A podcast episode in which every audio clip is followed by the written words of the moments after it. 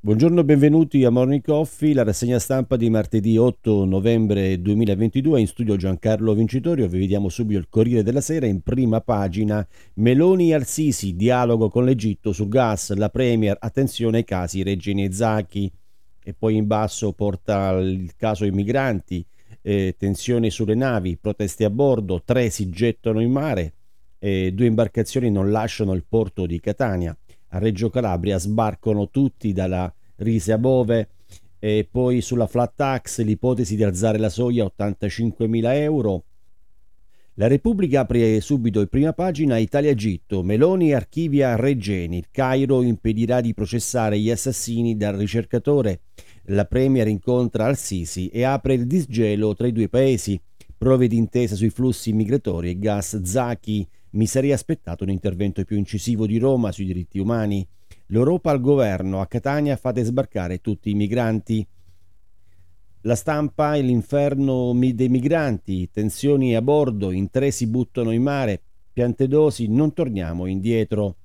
E tiranno maschi, licenziamenti in massa dei giganti del tech e poi lo show al teatro della, dal premier a Putin, lo scorretto Zalone eh, Checco Zalone è ancora Checco anche 11 anni dopo l'ultimo tour teatrale. Da stasera a Firenze girerà l'Italia con Amore più IVA.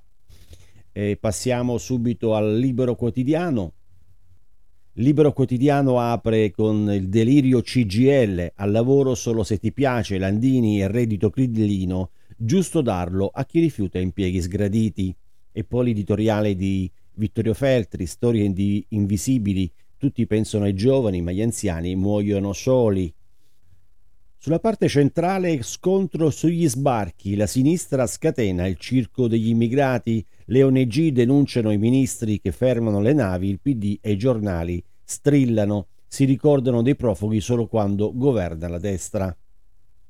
E poi le Meloni alla convention su clima, le campagne anti-smog arricchiscono chi inquina e pronta a mollare sarebbe Greta Thunberg, potrebbe andare in pensione, ci lascia i danni, l'articolo di Pietro Senaldi a pagina 11.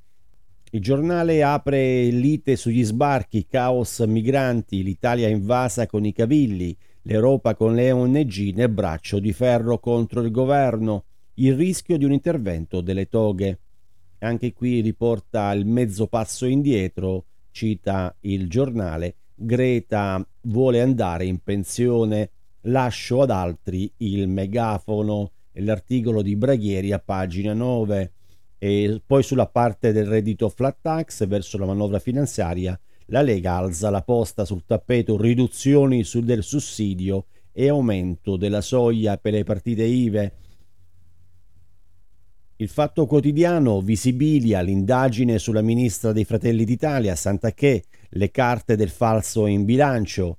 E poi vediamo l'incontro in Egitto, Meloni al Sisi, prima gli affari, Regeni attende, sinistra, poi la parte centrale a colori, sinistra di destra, Lombardia, mezzo PD vuole arrendersi la berlusconiana, ma vi ricordate chi è la compagna Moratti?